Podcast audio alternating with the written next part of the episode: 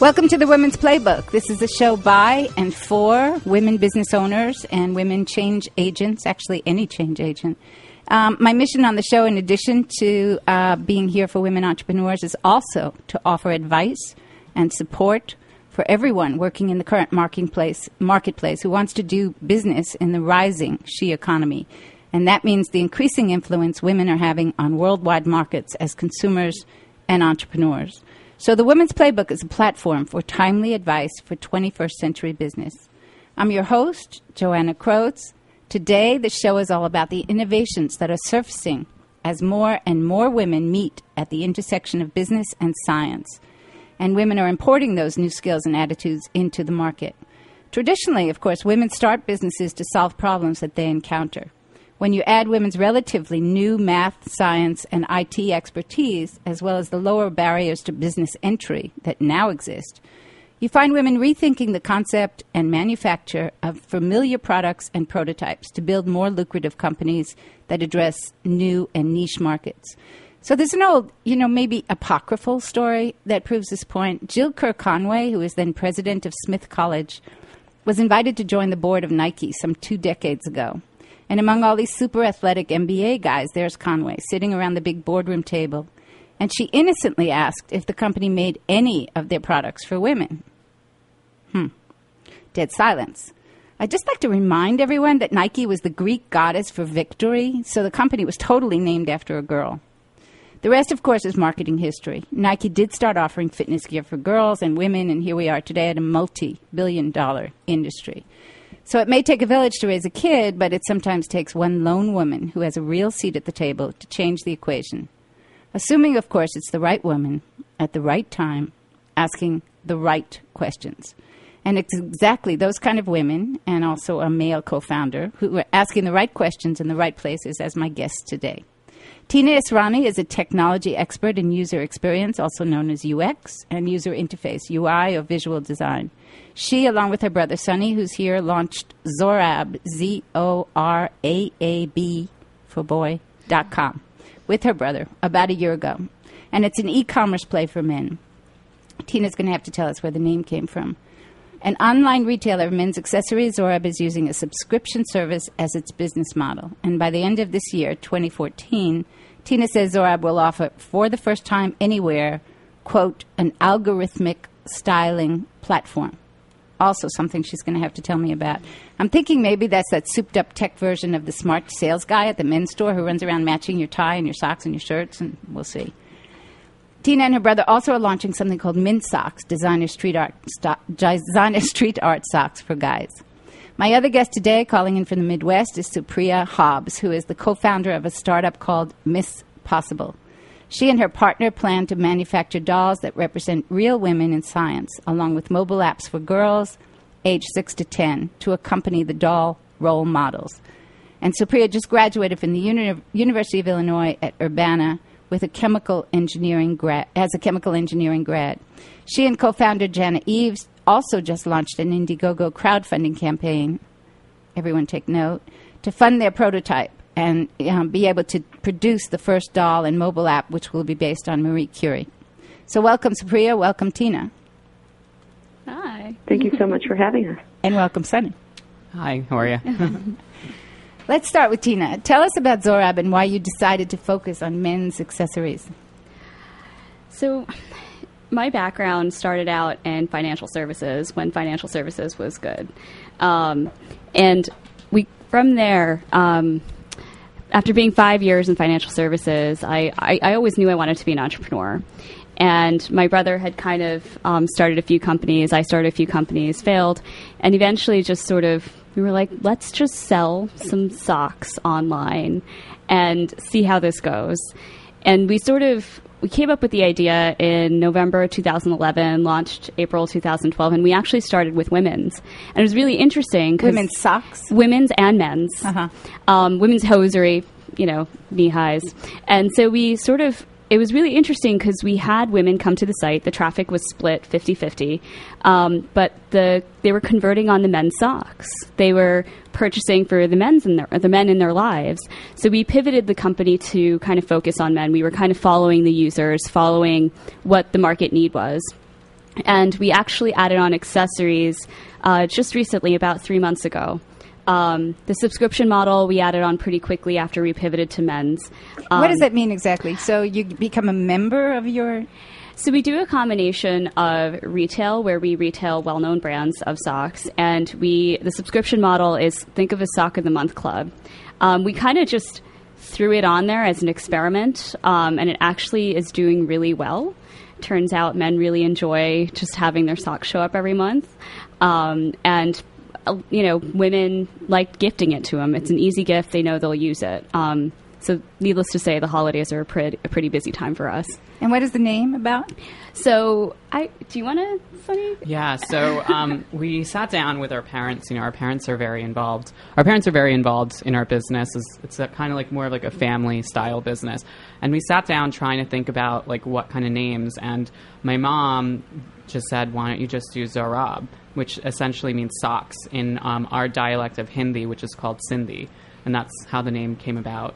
And what was interesting is, as I kind of you know met different people and told them our name, they were like, "Oh, that actually means socks in Farsi. That means socks in Punjabi." So it was a whole different, this like cross cultural. Yeah, it was like it was almost like that region r- referred to socks with the very similar or socks. Yeah, and, and the funny thing is, we were sort of inspired by Zappos in a way. We wanted to kind of maintain that customer service and things like that. And and Zapatos is a play off. I mean, Zappos is a play off Zapatos.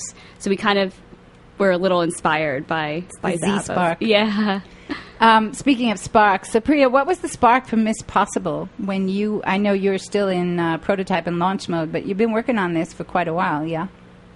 Yeah, so uh, I think where the idea really came from was from personal experience. My co-founder and I are both women studying engineering, as you mentioned.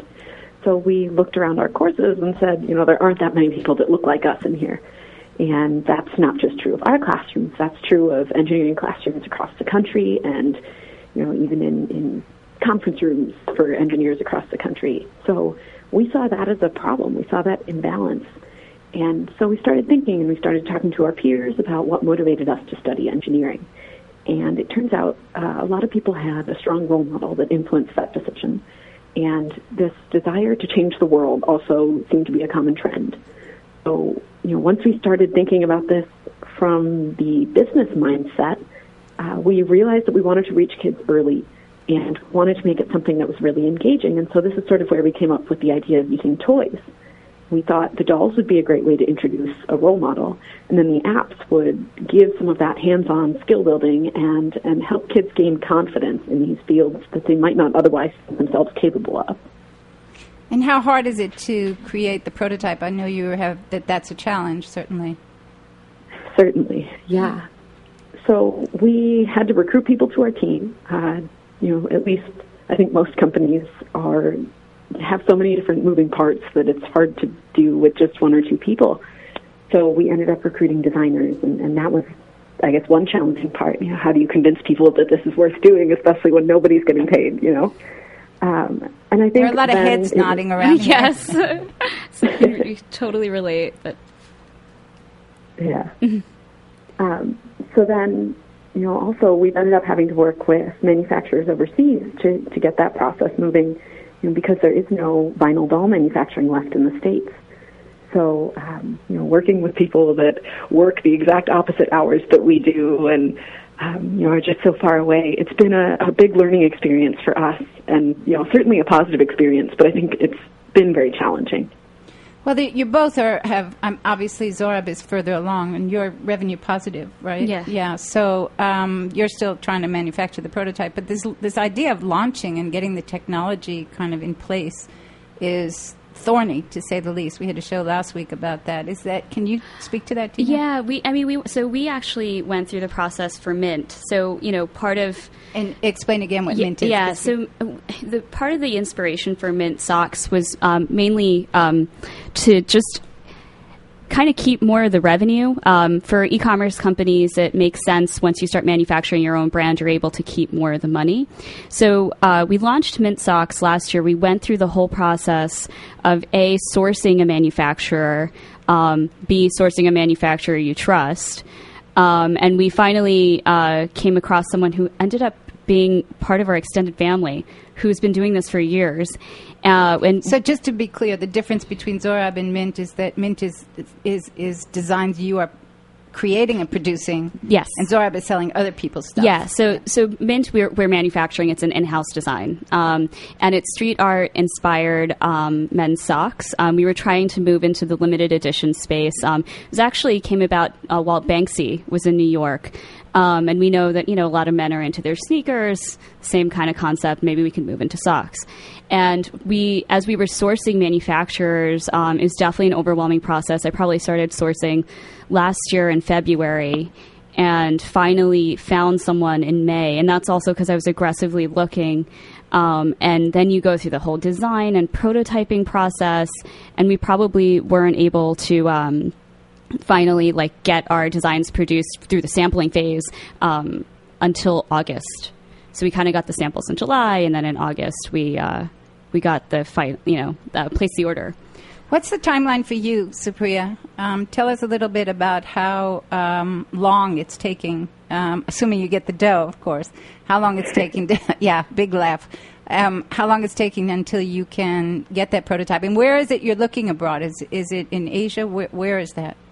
And So we found a manufacturer in China, and I can definitely relate to Tina talking about you know trying to find somebody that you're ready to work with, and, and it's a little difficult. But we ended up reaching out to a number of different manufacturers, and actually I was surprised. I guess I anticipated the turnaround time would be longer than it was.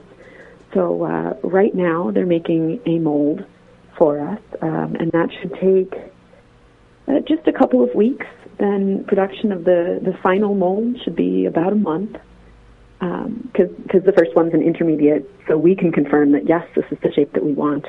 Uh, and then, you know, depending on the quantity of dolls, it'll take anywhere from you know one month to three months to do the full production run. So, you know, I guess I went into it thinking this would take a lot longer than that, uh, and I've been pleasantly surprised by the experience. yeah. We're going to take a break. We'll come right back, and then I'd like to talk about timing and funding, the good ones. Okay, take a moment, and we'll be right back.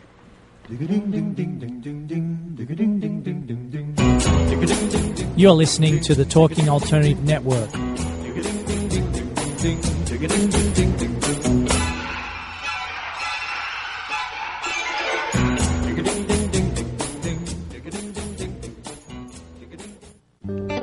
Bonjour, this is Dominique Decoq. Bonjour, c'est Tamara Zuboff. Bonjour, c'est Asania Kone. We are hosting Pardon My French, New York City. Our guests come from all over the world. From Mali to New Caledonia, from Paris to Quebec. French is a common language, yet they all come from different cultures, background, or countries. And their common desire is to make New York their home. Listen to them share their stories. Join us at Pardon My French, New York City every Monday from 1 to 2 p.m. Are you stuck in your business or career? Trying to take your business to the next level and it keeps hitting a wall? This is Sam Leibowitz, the Conscious Consultant. I will help you get to the root cause of your abundance issues and help move you forward in your life. Call me now and let's create the future you dream of. 212 721 8183. That's 212 721 8183. The Conscious Consultant, helping conscious people be better business people.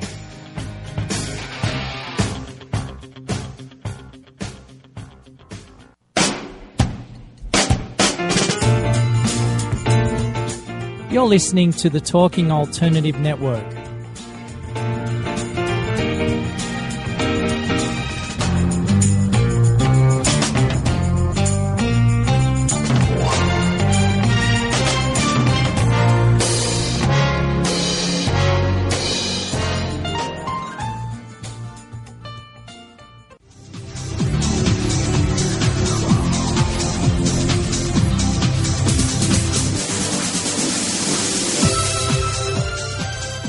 We're back. We're talking to Tina Israni, Sonny Israni, and Supriya Hobbs about um, changing really a, a product that's familiar in the marketplace.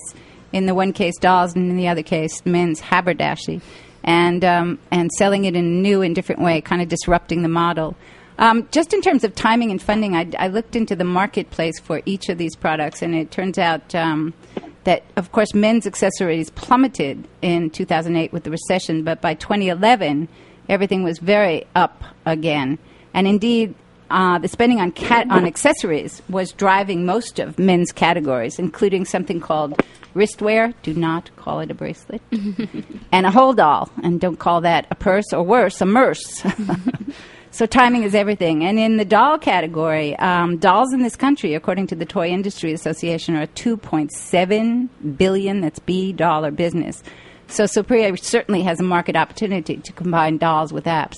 I guess the question is, as I've always heard, um, you know, it's not the marketplace, it's the customer that counts.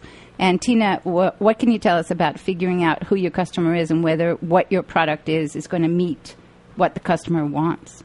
So the biggest thing that I kind of wanted to weigh in on is around um, user research. So Supriya, you clearly have like a target market, but I, I guess what I wanted to know more about is um, how you've tested it with your target market. Um, um, and kind of done basic research so that you know that if there's aspects of the mold, if there's aspects of the doll and the apps. H- have you actually developed the apps yet as well? So, no, we haven't started developing the app, but uh, we have tested a lot of the content.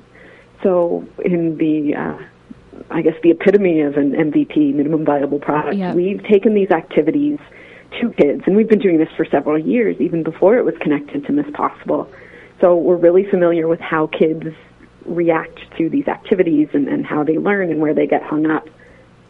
That's fantastic. Yeah, because I, you know, there's one big mistake that a lot of founders make, which is they just sort of launch they launch the product for themselves in a way and never do the kind of research that's necessary to make sure that the product's successful. Um, so that's great. That's great that you've actually led. And you, have you actually watched them kind of play with prototypes and things like that? Because that kind of um, observation can tell a lot. So we're still in the process of making our prototype, prototype but we have shown images to kids okay. and parents and gotten their input. And I think it's interesting that you talked about sort of making it in a bubble and just making the product for yourself because we had originally had this idea to do sort of an online world similar to a, a Webkinz or a Neopets and we ended up abandoning that idea based on customer interviews. And parents were saying, I don't want my kid just vacantly staring at a screen. And that's when we decided, you know, the kids were saying, oh, I use my parents' tablets a lot more than the computer. Mm-hmm. So that sort of led us to pivot not just from a web application to a mobile platform, but also to integrate that hands on component. And it happens that there aren't too many other people doing this already. So it ended up being a good differentiator for us. It's fantastic that you started talking to the parents early on because clearly they're a stakeholder in what their children are doing. Well, that that was what just struck my screen, as it were. Which is, I, I talked to a woman uh, earlier this week who had a business where uh, trying to launch a business that had to do with testing, like uh, Kaplan, you know, for uh, getting into college. And she said it failed because they thought, one, first of all, their audience was students. Then they realized that was not true their audience was parents. then they realized that was not true. Their audience was universities, their customer, I should say, not audience. And by the time that happened, you know, it went kerflooey. So I'm wondering, how, whether you are, whether you think you're you're t- marketing to the kids or to the parents, and how do you bridge that gap? You know, that's a really great question. And based on talking to parents, I think it's sort of both. So, so clearly, the people that are going to pay the money are the parents and, and grandparents and our users are the kids. But after talking to parents, it turns out that the majority of them are picking purchases for their kids, picking toys for Christmas lists or, or birthdays off of the list that their kids are making. So I think initially, when we're just starting out, when these kids haven't heard about us, we are targeting the parents who care about their kids' education and, and all of this. But we're going to have to make that transition pretty soon to making it something that kids are going to ask for because that's where parents are making most of their purchases. Yeah, I wish you um, all the best with that. I think it's a little bit of a balance, so it, it's going to be tricky. I, I, I would also um, urge you to take a look at um, another guest we had on the show whose name is Andrea Lowe, who does a, uh, a website called Piggybacker. That's Piggybacker without the E, piggybacker.com. Mm-hmm. And she had to figure out how to market to both those sides. The, the, the business is a, a social entrepreneurship that is targeting kids as well as parents to try and raise funds for things like athletic teams and um, social charitable work and, or, and community stuff. And so she figured out how to hit both of those sweet spots. So you might take a look at that, which is interesting. It's actually a common. I would actually name it a UX problem because anytime that you have a product or a business or software, you you you t- you're typically catering to maybe three to five personas. So in your case, you kind of have the parent and you have the child. For us, we have um, what we like to call Peter, which is uh, not a, not a very fashionable man. Um, Pierre, the fashionable man. Lisa, the fiance, and Lisa, at, you know, the, the female component is only almost fifty percent of our target market. So, how do you balance between male and female for a male product? And these are sort of branding questions as well. It's wonderful that you personalize them. I bet that helps. Yeah, yeah. there's going to be, you know, Mrs. Smith or whatever in your case, Priya. But tell tell us about your uh, crowdfunding um, effort and how you made that decision and how it's going. It's a big step, isn't it? yeah, it took a lot of preparation. I don't know that I anticipated all of the work that would go into it. Um, so, you know, as you mentioned earlier, we uh, launched a crowdfunding campaign on Indiegogo and we're aiming to raise $75,000 in a span of uh, 35 days. And that'll be what we need to launch manufacturing for our first doll of Marie Curie. So we've been working to really spread the word. The more people that see this, the better. You know, the more people that see it, the more are likely to contribute. And we've been wowed by the response so far. What kind we of what, what, kind of effort did you make to to send that out? I know, for instance, that you're part of an entrepreneurship group at the university that Laurie Patterson runs, right? And yeah, yeah, she's cool. So, what what kind of uh, what kind of influence groups have you tapped to, try and get your um, crowdfunding going? You touched on something really big. We have the benefit of being involved in the university, and you know, the University of Illinois has such a, a strong network and such a far-reaching network. So, you know, when the College of Engineering posted it, and when the University of Illinois posted uh, our campaign a couple days ago, we ended up with 400 plus likes, which means many more people saw it. Um, so that's definitely been positive. And then also aligning ourselves with organizations that have similar missions. So uh, Jana and I were both very involved in the Society of Women Engineers. Jana and is your co-founder, right? Jana Eaves. Yes. Yeah, that's correct. Um, so the Society of Women Engineers has helped us share this. Um, there are a number of mom blogs that talk about issues like this, that talk about how women are portrayed. I think this is an issue, you know, you were talking about timing. This is something that's becoming more important. This representation of women, um, female empowerment, all of this is gaining importance and visibility in the public eye. And so I think we do have sort of a, a perfect storm here. Yeah, let's not call it a storm, though.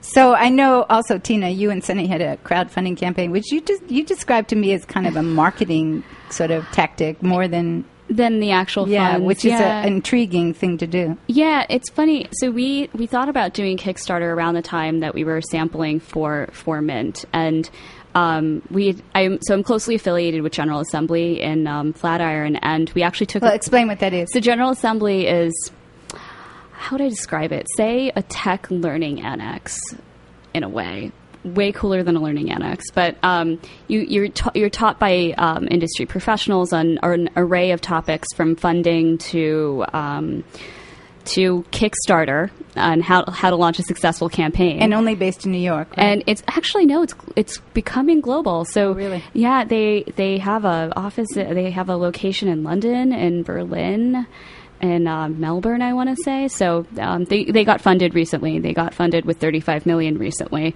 and so they're able to go global. Um, so I, me, me, my brother and I, we actually took a class there, and, and we realized that you know this could be a good way to sort of vet your product idea. Um, although we had already launched the product, in some cases, some people actually don't even have the product. Um, we didn't. We knew that we were going to move forward anyway.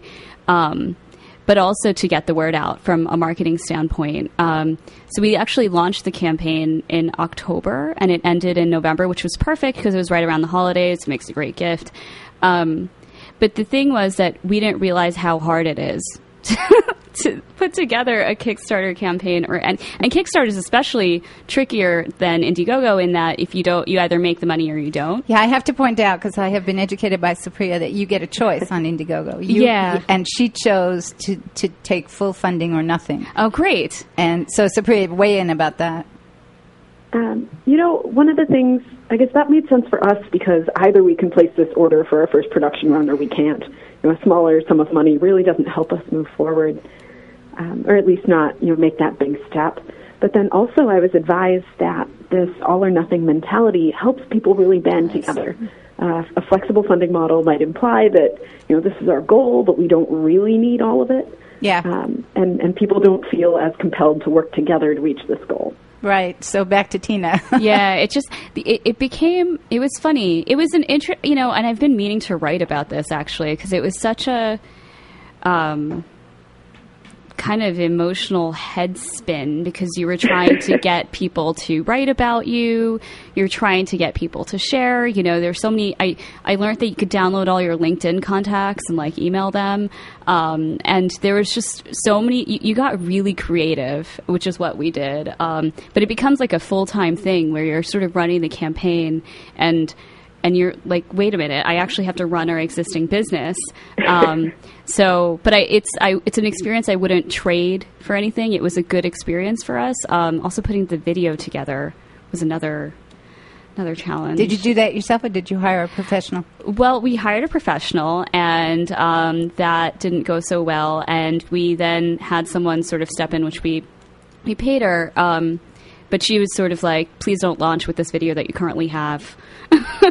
so, How much did the video cost? um, I don't remember. It was only a couple of hundred dollars. Yeah, because we, we actually I actually met her at General Assembly. So Uh-huh. so it's good to do that. Yeah. Supriya, did you? I, I didn't see a video. Did you do one? And is it coming? Yeah, we have a video. It's been on our campaign page since we launched. Okay. And did you do it yourself? Uh, so we had some help from people within our network. Right. Everyone is okay. like, oh, you're good at this. yeah, it's barter skills. right. Yeah. Um, and and then did you make the money that you were trying to do on Kickstarter? yeah, Yeah. yeah. We we beat the goal. Um, it Which was how much? I think it was fifteen, and we hit eighteen. Uh huh. So better. And Yeah. what- and did the money go straight into the business? Yeah, I went straight into the business. Yeah. Um, I mean, you know, uh, as Supriya, you probably know, there's a lot of cash up front when you're trying to manufacture. So it was a great kind of replenishment. It wasn't a full replenishment, but a replenishment into our reserves so that we were able to stock up for the holiday season. Right. When we come back, I want to talk about other forms of funding. We're about to take a break, but just very quickly, what is this algorithmic styling thing? I think I'm going to let my brother speak to that. Um, yeah, I think I think what you described earlier, it's essentially a way to algorithmically like create um, a salesperson to match accessories based on consumer trends and things like So that. So it's sort of like what Amazon does. If you like this book, you would yeah, like, yeah, but with a little bit more fashion Right. involved in it. right. Yeah. Okay, we're going to take a break and come back and talk about dough. Talking Alternative Radio, 24 hours a day.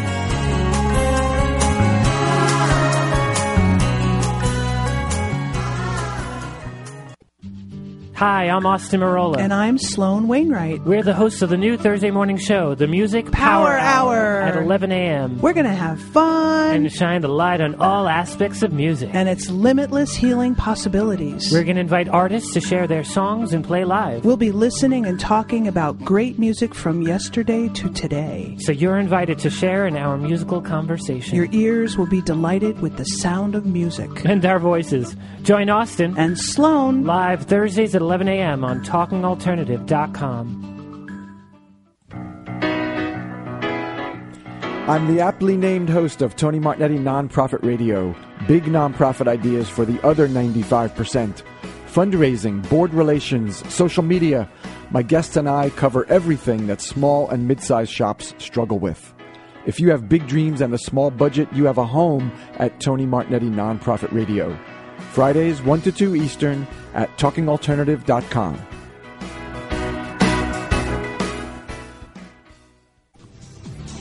Hi, this is Joanna Croats at The Woman's Playbook on talkingalternative.com. Join us every Thursday, 12 noon to 1 p.m.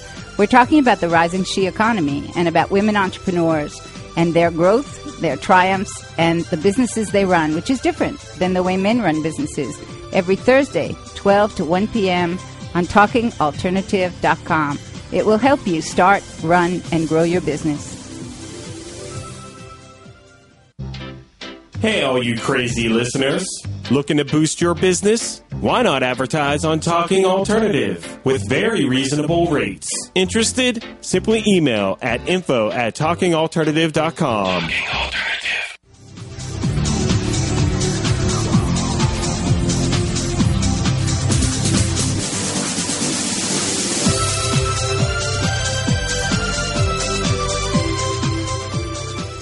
Welcome back to the Women's Playbook. We're talking with Supriya Hobbs, co-founder of Miss Possible, and Sonny and Tina Israni, founders of Zoraab and Mint Socks. That's Z-O-R-A-A-B, Miss Possible, as in the way it sounds.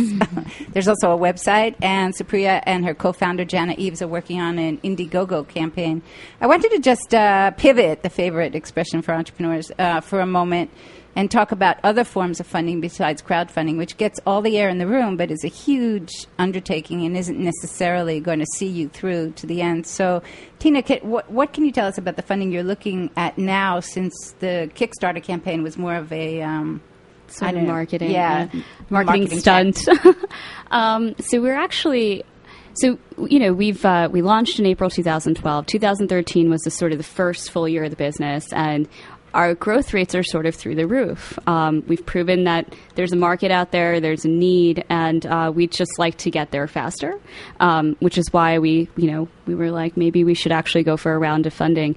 Um, and we're raising about a million. Um, we have thorough financial analyses put into place of where this money is going to go. My brother is actually a developer and CFA, um, so we were able to put together our financial backgrounds and, and put our pitch deck together, which do has you, been fun. Do you have employees at this point? Uh, we just have interns. Okay. Yes. um, yeah, and so we've you know we've talked to a few angel investors. We're in touch with a few VCs and sort of maintaining you know great relationships with them. Um, ourselves, I think we've gone back and forth on funding to fund or not to fund, um, and at this point we've sort of left the door open. Um, it could accelerate growth, um, but it also is a full time job to you know kind of close the round. Well, plus you have to give away part of the business. Yeah, I which mean, we're which, sell part of the business. Yeah, which we're which we've you know made peace with. Um, it's just also bringing on the right investors that's so so important. What does the right investor mean? They understand you. They understand your business model. They understand what they're what you're trying to do, but mainly they're they end up investing in you. So they should really understand what you're about. It should be a cultural fit. Um, and I I often don't talk about this, but it, it, it can be difficult as a woman to raise. Um, and trying to find a, a cultural fit um, when you're trying to find the right investor. So I've heard um, hair raising stories of what happens Yes. when women get in front of VC um, people who tend to be male, right? We have like, I don't know, about 10% of, of women who are venture capitalists at this point, maybe it's a little higher, 13%. And, I, and I've heard all kinds of stories. You know, um, from some people, it's like they try and hit on him, as bad as that. Others say, well, you know, what you're doing is creating a product that's for women. So let me just run this by my daughter or my niece or my wife, and maybe that's okay because if you if you are selling something that is is about scuba diving, you want to get a scuba dive, so you want that opinion, but it isn't necessarily the customer just because she's female. That isn't a demographic. Yeah. Are you facing some of that? Are you seeing some of that? I think there's some element of how do I know the male consumer, um, but th- any any good business owner knows. You know, there's people creating products. Not, you don't create products for yourself. You create it for your demographic. There's also some element of being um, just a female and a founder, and you know, oh, you just you know, you don't want to just get married and just you know settle down and have a family. No, I don't. That's yeah, still- that and there's other stories that I've you know it's funny we actually have a group I joined Women 2.0 um, two years ago kind of in search of women founders because I didn't see that many so similar Which is a, ne- it's a national, actually global, right? Yeah, it's networking, global. Networking group for women entrepreneurs. Yeah, and so um, you know, it, it's interesting that you talked, Supriya, that you talked about you know not seeing many women in sort of the chemical engineering field. I felt that way as you know a, a founder, um, and kind of as I've sort of my relationships evolved with Women 2.0, I've met other female founders and we've exchanged stories on funding. And um, we ended up founding uh, another uh, a group called Women Founders. It's called WOFO, and literally we we kind of we sit down and talk about how we can help each other. And you know you know this investor's good to talk to, and some of the stories you do hear are are a little nerve wracking. So yeah, it's hard.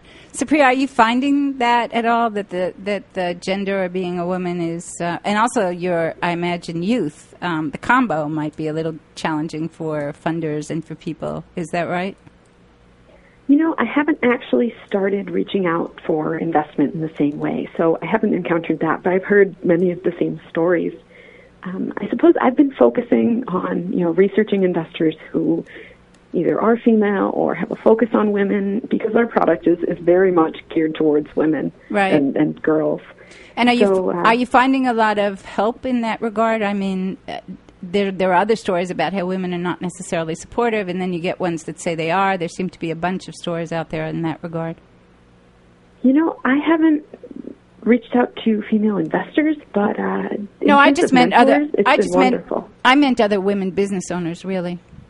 Oh yeah, then people have been extremely helpful. Um, you know, I've gotten mentoring from a number of different people, and, and I'm always amazed at how many people are willing to share their time. And I think in some ways, the youth helps with that. Uh, you know, it, it may be harder for us to establish credibility, but people are willing to help us, and I think that's a, a really positive outcome of just being young and doing this for the first time. And what is going to be your um, first run, your manufacturer? How many dolls are you anticipating? If you make your nut on on Indiegogo uh, and get your goal, how how many dolls are you think you're going to produce, and then what happens? So 5,000 will be our first run. Uh, likely not all 5,000 of those dolls will go towards the people who backed us on Indiegogo. And so then I guess we're anticipating reaching out to small retailers.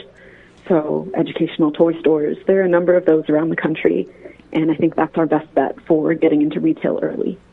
Well, then the, the, both of you really have to deal with the distribution issue, right? You're going to have to figure out um, on brick and mortar distribution, not even though it's there are e-commerce and mobile apps and, and kind of like that. That that seems to me really complicated. It it it is. Um, it, you know, we so we you know we have Zoraab. Zoraab's doing great. There's a lot of things that we have to focus on for the holidays, um, and we started to address the mint distribution problem to be honest um, and it's a whole other strategy um, to try and if you have i mean in Supriya, in your case you, you can sort of focus on just getting it through brick and mortar um, for us it was our time was being divided and you know two big monumental efforts so we've at this point sort of tabled um, the distribution of mint um, because in order to launch a brand it honestly does take more money and our capital at this point is best best used to sort of continue to focus on Zoraab Well, what happens to the mobile app, Supriya? I mean, how, how are you going to keep that um, updated? Is it going to be a download? Does it come in a little gizmo or a flash drive? Or how does it work? So our plan, and uh, you know, some of this has to be finalized and, and actually executed, but our plan is to have the app available for free download, but then just have some some very basic level preview content unless you've purchased a doll or opt to buy the enhanced content. So, for example, we can download this this possible app, and when I buy a doll with Marie Curie, it'll come with an access code. And so I can put that access code into the app and get her content for free. And we'd also like to offer it as, for purchase if you don't wish to buy a doll.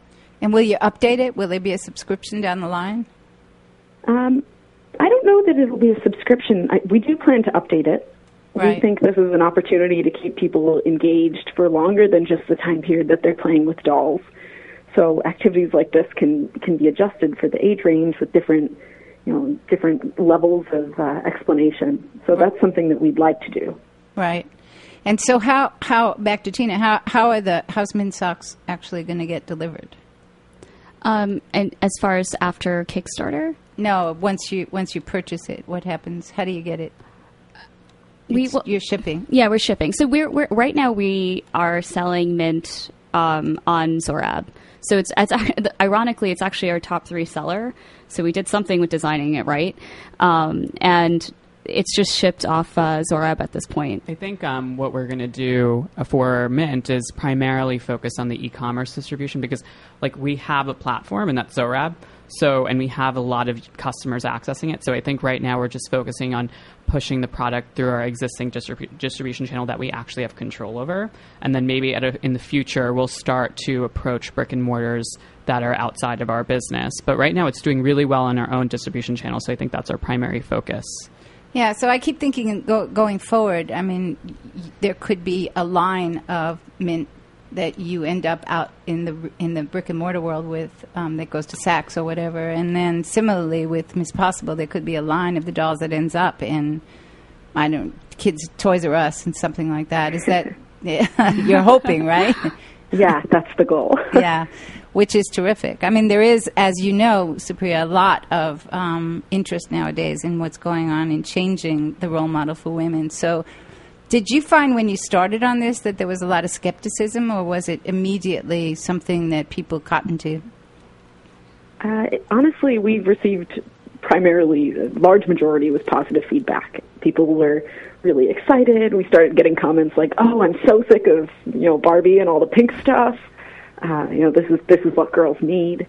And inevitably, you'll get some drawback. Uh, we had a number of people question why we're making them in China, and really, it's a matter of you know we can't do it here. Uh, so that made the most sense from a financial standpoint, and, and our goal is to reach as many people as possible, and that means it has to be affordable. Yeah, I'm. I'm not thinking American Apparel is any kind of model to put to put out there just because it's made in America. You know, I'm not. I'm not going to go there. Didn't doesn't doesn't make sense. But was it tough to find that um, that manufacturer out in China? How did you go about that? This is going to sound silly. A lot of people go through third party people, you know, they're brokers that will go represent you. Uh, we don't have that kind of resource. So we searched on Alibaba for custom vinyl dolls and started reaching out to different manufacturers. And of course, we're doing all our you know, vetting and making sure that they have all the certifications. We'll go check it out and make sure, you know, in person that this is a place that we feel comfortable working with and uh, we feel comfortable selling products that are made there.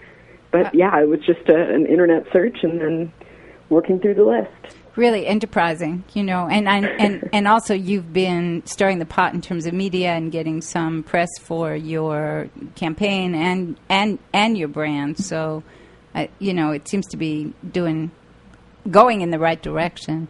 So, Tina, what's next for uh, Zoraab? Where do you go?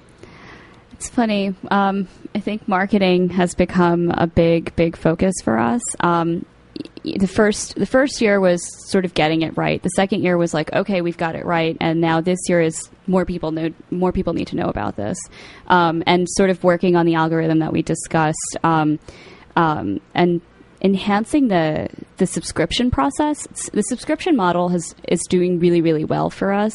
Um, the subscription sock model specifically, but we think there's an opportunity to sort of have some kind of discovery component as more men are becoming more fashionable and wanting to express themselves beyond um, a tie. Um, and you see things like pocket squares and bow ties and all kinds of things. Wristwear. Wristwear. We have wristwear, but what's interesting is the wristwear isn't performing as well. Um, the uh, the pocket squares, the pocket squares and socks are actually doing the best. And we often have from our Peter type user say, "Why don't you have boxers on there?" We're like, you know, maybe we might experiment that with that actually. And your customers tend to be young. Um, honestly, no. we we did a whole client segmentation, and they're sort of like twenty five to fifty five, the full range. We have retired retired men as well who Mhm. just this is their chance to go crazy on their socks. Okay, we're going to take our last break, and when we come back, I'd like to talk a little bit about um, both of your technological backgrounds and how that's feeding the way that you're approaching your business and your model. Because I, I, I find that the the real innovation in terms of how women entrepreneurs are growing their their um, firms. So we'll take a break. We'll be right back.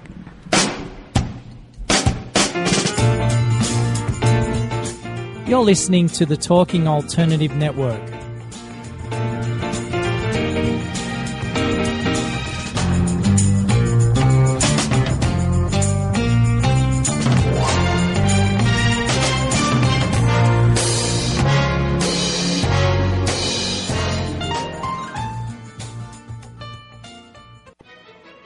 Have you ever considered consulting a roadmap when you feel you need help getting to your destination?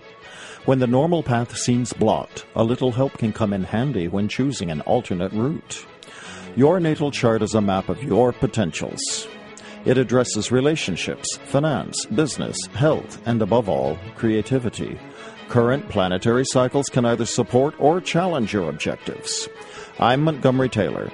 If you would like to explore the help of a private astrological reading, please contact me at Monty at MontyTaylor.com. That's Monty, M O N T Y, at MontyTaylor.com. Are you suffering from aches and pains? Has traditional medicine let you down? Are you tired of taking toxic medications? Then come to the Double Diamond Wellness Center and learn how our natural methods can help you to heal.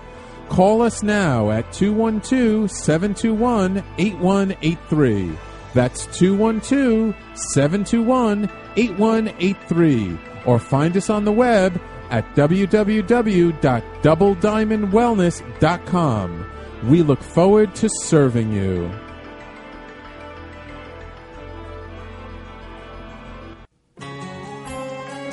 Talking Alternative Radio, 24 hours a day.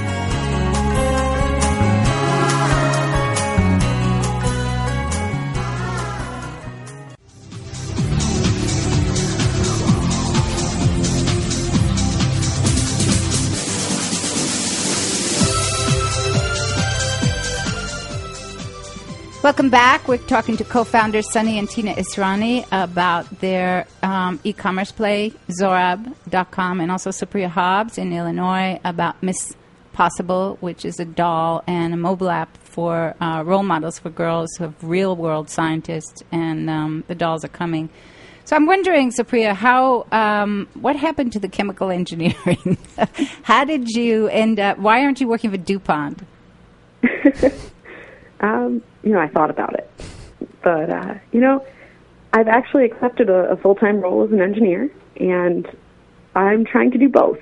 Um, you know, chemical engineering. I, I don't think we would have come up with this idea if it weren't for my background as a chemical engineer and Hi. my co-founder's background. Tell us about that. What what what was it about the education in in the field of engineering that led you to launch the company?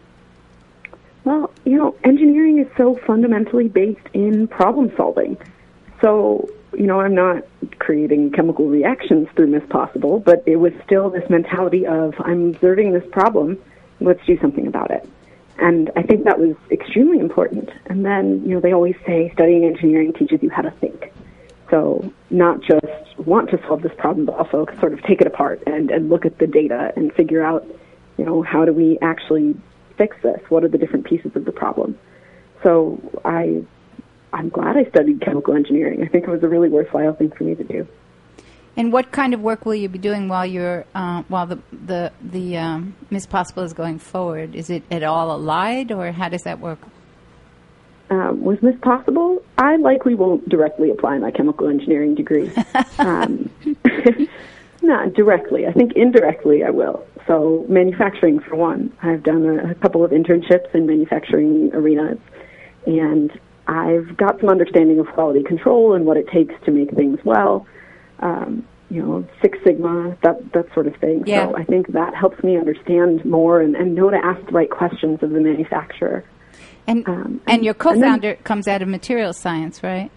Correct. So that's just complementary in in many ways. Right. Yeah. The focus on data, I think, will help us moving forward. Do you think that uh, educational background has uh, bolstered your confidence in starting a business? Do you think you would have had the same sense of mastery uh, or mistressy that that you have if you had not had that education? Um, I don't know that it changed my confidence level necessarily, but I do think it gives us more. Um, I guess it makes us more reputable. I think studying engineering is something that a lot of people respect. And you were mentioning earlier, you know, does it become an issue? Does it take away from your credibility that you're young and that you're women? I think having engineering degrees gives us some additional credibility because people recognize that as a, a significant achievement. Yeah, I would say if people look down the resume, it's not like you were studying. Uh, oh my God, art history. so doesn't have the same chops. But so Tina, is this something that you you also experienced that having been through the technology? Tell us a bit about how you studied.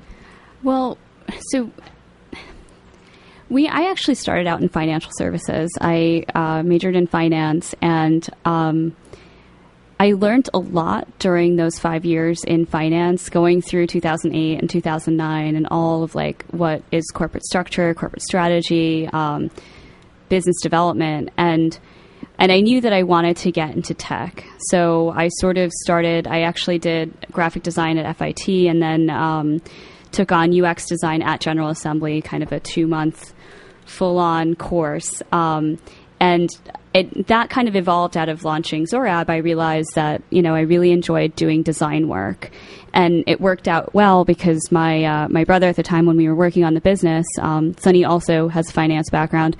Um, he ended up going to Dev Bootcamp and doing um, a, you know a ten week full time course in development. So that was us sort of developing complementary skill sets, me with design and sort of business strategy, macro kind of strategy, and, and him with, you know, financial skills. Um, as a, as a chartered financial analyst, he sort of keeps track keeps track of our books and uh, and does the development. So we're able to build things together, which is really exciting for us because that's sort of what was missing from being in financial services. And do you recommend doing? That's a very broad set of skills that you have bringing to the party. You think they're all necessary? You have to do that. It depends. You know, for us, I think we what we're coming to realize is that we love building things. We love building businesses. Um, you know, we in year two we launched Mint. We're already thinking about you know next year um, as we sort of you know build Zoraab. Um, we could easily build an app together, something that you know we might be passionate about that is close to our hearts. Um, for me, I, I know I want to move into some kind of um, social good, and it's very easy for us to sort of build something quickly and sort of vet it. And now having gone through the process of launching Zoraab, and not to mention our other you know failed business ideas that we kind of went through early on, um, we sort of know the recipe of how to create something create something successful. I think um, if you want to think about like what are the necessary skill sets to kind of start a business, I honestly think it's just finding what you love to do and getting really, really good at it. Because the other things that you may not be that good at and that you may not love, you may, in the future you can potentially outsource that. So we, you know, I loved programming. She loved UX design. We got good at it.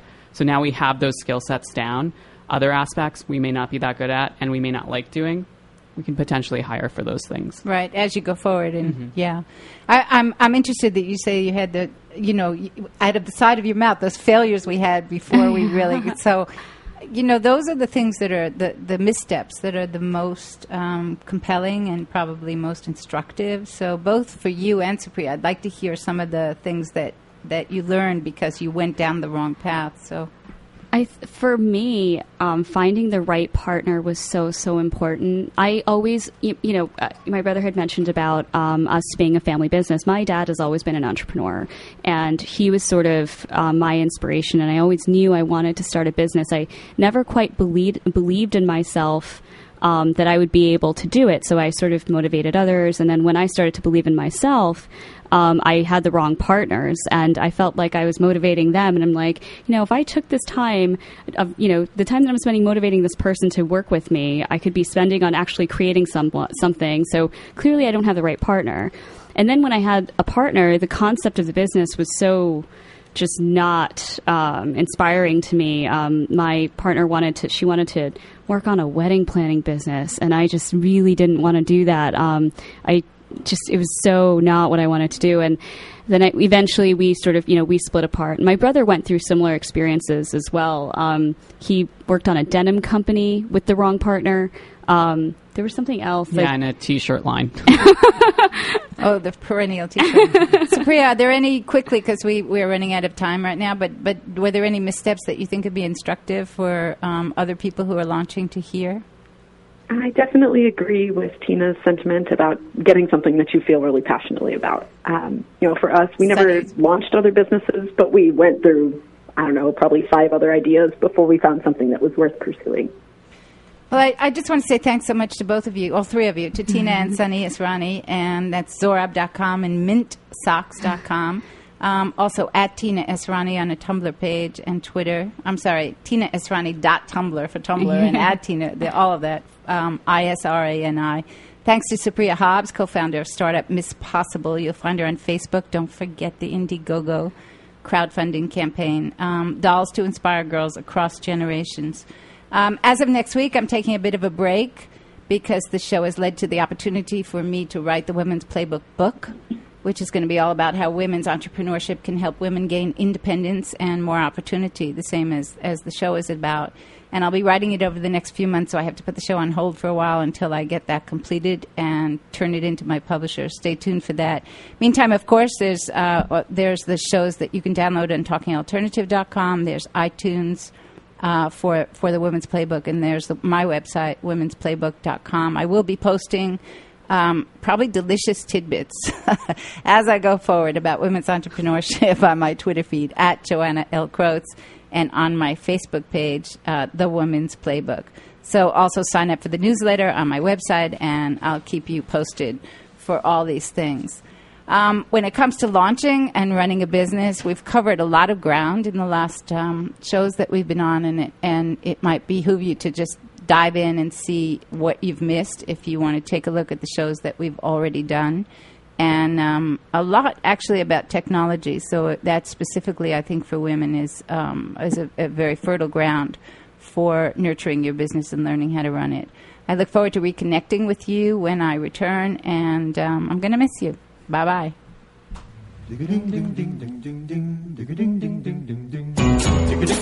You're listening to the Talking Alternative Network. Are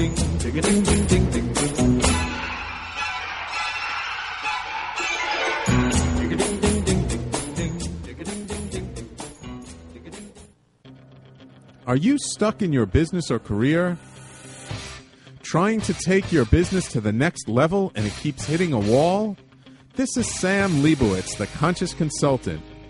I will help you get to the root cause of your abundance issues and help move you forward in your life. Call me now and let's create the future you dream of. 212 721 8183. That's 212 721 8183. The Conscious Consultant, helping conscious people be better business people.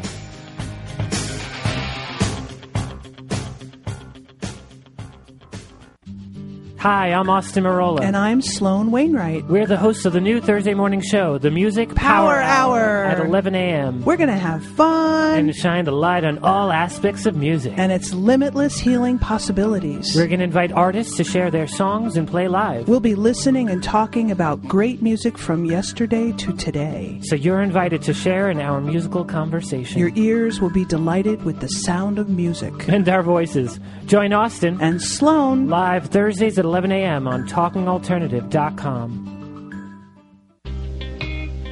You're listening to the Talking Alternative Network at www.talkingalternative.com. Now, broadcasting 24 hours a day. Talking Alternative. Have you ever considered consulting a roadmap when you feel you need help getting to your destination? When the normal path seems blocked, a little help can come in handy when choosing an alternate route. Your natal chart is a map of your potentials. It addresses relationships, finance, business, health, and above all, creativity. Current planetary cycles can either support or challenge your objectives. I'm Montgomery Taylor. If you would like to explore the help of a private astrological reading, please contact me at Monty at MontyTaylor.com. That's Monty, M O N T Y, at MontyTaylor.com. Are you suffering from aches and pains? Has traditional medicine let you down? Are you tired of taking toxic medications? Then come to the Double Diamond Wellness Center and learn how our natural methods can help you to heal. Call us now at 212 721 8183. That's 212 721 8183. Or find us on the web at www.doublediamondwellness.com. We look forward to serving you.